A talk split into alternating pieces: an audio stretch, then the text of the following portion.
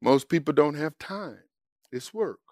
And if you don't want to be the person where somebody challenges you and you can't stand, and now you got to pull scriptures from various places to make your defense, you should be able to make a statement from scripture and be able to verify that statement from scripture, not from theological books or denominational teachings. This is what makes you a student of the Bible.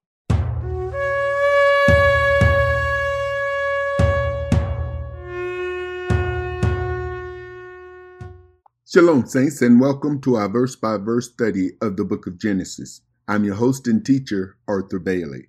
In day three, Jehovah calls the water to gather in various places which are called seas. This results in dry land, which is called earth. Day three is also the day of the creation of grass, herbs, and trees. We'll also discuss the mixing of seed and how Father does not want us changing his creation. Today's study title is In the Beginning, Day 3. So let's study.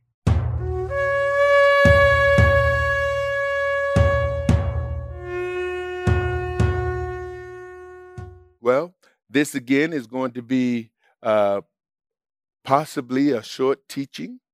There's only a few verses here that we're going to be looking at, but we know that when we look into the Word, that there's always so much. Um, and I pray, Father, give us uh, the wisdom, and as I, I've prayed, the eyes to see and to hear, ears to hear. Today's message Genesis in the beginning. This is day three, and we're going to be looking at these verses beginning at verse number nine. And Elohim said, Let the waters under the heaven be gathered together unto one place and let the dry land appear. And it was so. And Elohim called the dry land earth, and gathered, and the gathering together of the waters called he seas. And Elohim saw that it was good. And Elohim said, Let the earth bring forth grass, the herb yielding seed, and the fruit tree yielding fruit after his kind, whose seed is in the is in itself upon the earth and it was so. And the earth brought forth grass and herb yielding seed after his kind, and the tree yielding fruit, whose seed was in itself, and after his kind. And Elohim saw that it was good, and the evening and the morning were the third day. Now, it doesn't look like there's much here, but we know that there is based on what we have read so far. And so I just want to give a quick recap.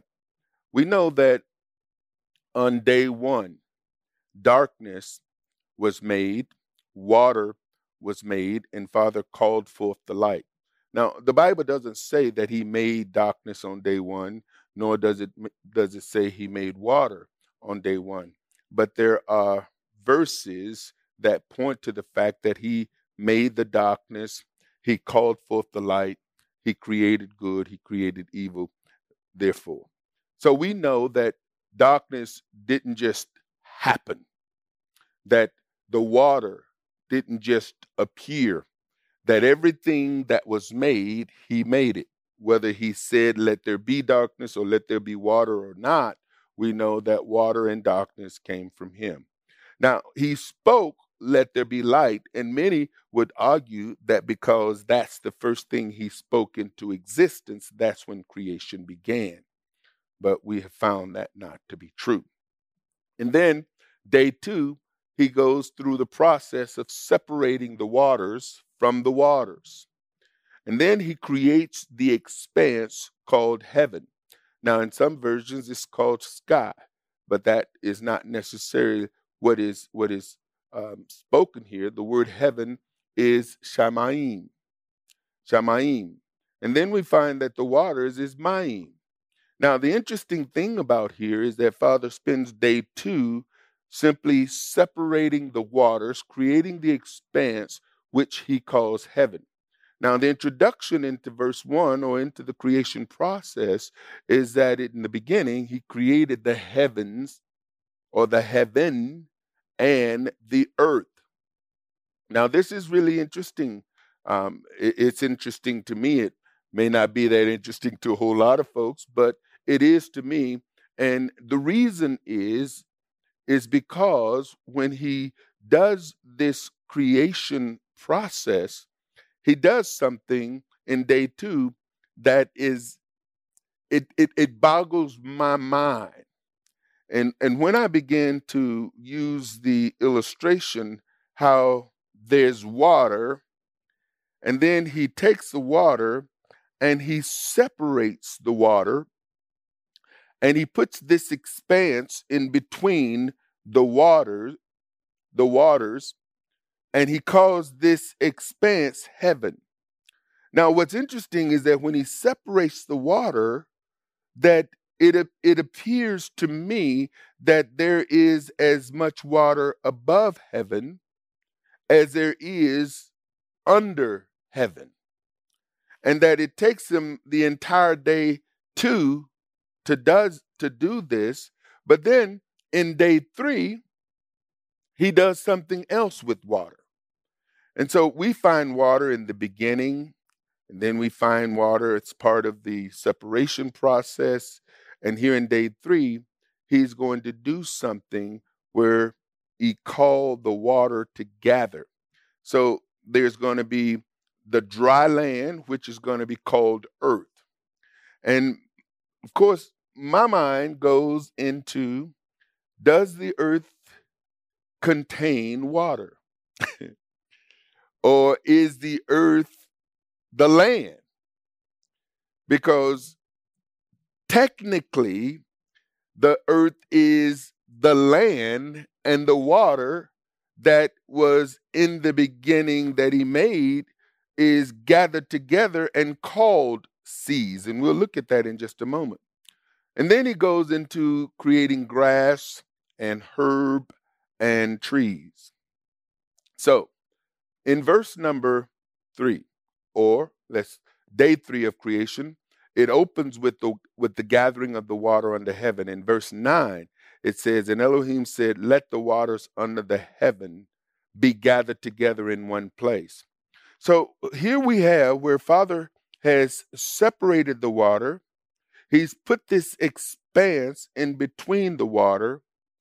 And this expanse could be said to be used to keep the water below, below, and keep the water above, above. But then he says, Let the, the water under heaven be gathered together into one place. Now, the language here, as we're going to see in the in the following verse, doesn't mean that all the water gathered in one place, but there was a gathering of water in various places. And it was so. Jehovah spent day two separating the waters, and the beginning of day three, he gathers the water under heaven into one place, which he will call, and notice this word seas, when we get to it, it's plural. So on day one, there's darkness and water. Darkness and water. Now, if I can if I can say this, there's no heaven and there's no earth. He introduces what he's going to do in day in verse 1 and he calls forth or he creates or he makes darkness and water but there is no land. There is no heaven. Now yet we know that the dwelling of jehovah is heaven. And there is the idea of there being a multiple uh, layer of heaven whether there is the first heaven or the second heaven but Paul, we looked at, talked about what? The third heaven. Is there a fourth heaven or a fifth heaven? Was he only taken up to a certain level of heaven? We don't know.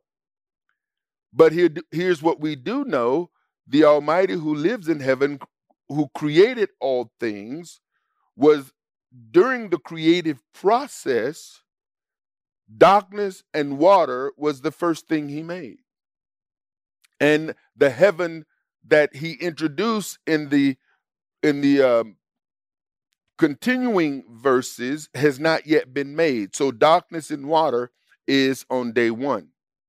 On day two, heaven is introduced because the waters are separated, and heaven now is the expanse which he calls the expanse what? Heaven. So we can see that on day two, he started the process of making heaven. Then on day three, he starts the process of earth.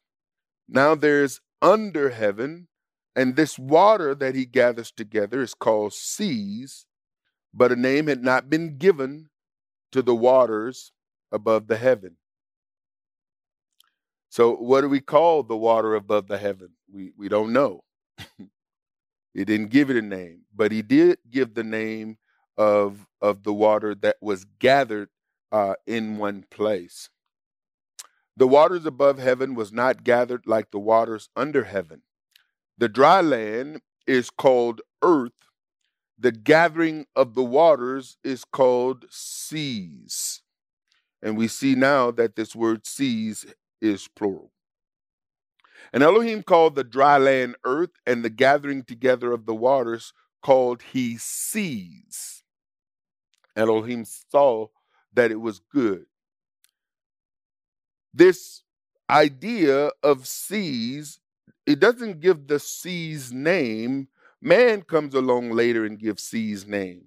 We got the Red Sea, the Mediterranean Sea, we've got the Baltic. I mean, there is a number of seas and waterways that man gives names to, but we don't see Father giving names to these seas, what we do see is a gathering of, of water into one place in various places where we can say either the water surrounds the earth or the earth surrounds the water. And it is it is common for us to call the earth um, land and sea. But then again, this is what man calls it. This is what we've been taught to call it. If we look at what Father called it, he called the water sea and he called the land earth. Are you seeing this? Now this this may this may seem a simple thing, but to me is is quite profound because it it shows how we are moved in our thinking and therefore in our conversation. Seas is with an S, indicating more than one sea. And we know from from the maps that we've seen we know from what we read. Um, and as we go further, we're going to find that there are rivers and waterways and brooks and streams. but the the land specifically is called what? And the water is called what? Seas. Next, Jehovah goes into the process of, of vegetation. In verse 11, he says, And let the earth bring forth grass, the herb yielding seed, and the fruit tree yielding fruit after his kind, whose seed is in itself upon the earth. And it was so. Now, vegetation was made with the re- reproductive cycle and this reproductive cycle it contained its own seed and so grass herb and tree was a built-in cycle of reproduction and therefore vegetation did not need a mate now i'm told today as i'm getting into planting stuff that you know you want to plant trees in pairs um, it, it, it makes sense to me.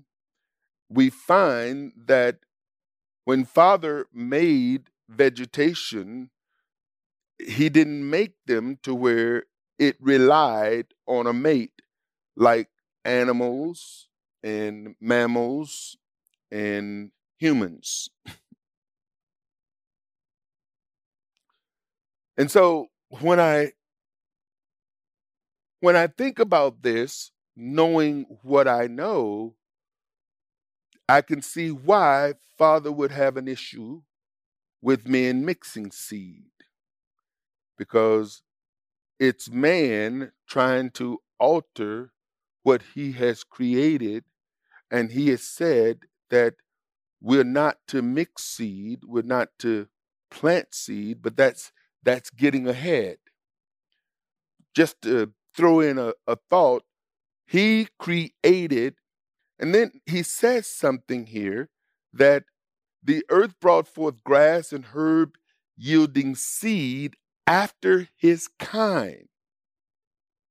Now, notice here, he brought forth grass and herb yielding seed. And what this says to me is the after its kind, although from the verse itself, it would look like he made one kind of herb, that he made one kind of grass, that he made one kind of, of tree. But the fact is, is that the after his kind indicates that there were varieties.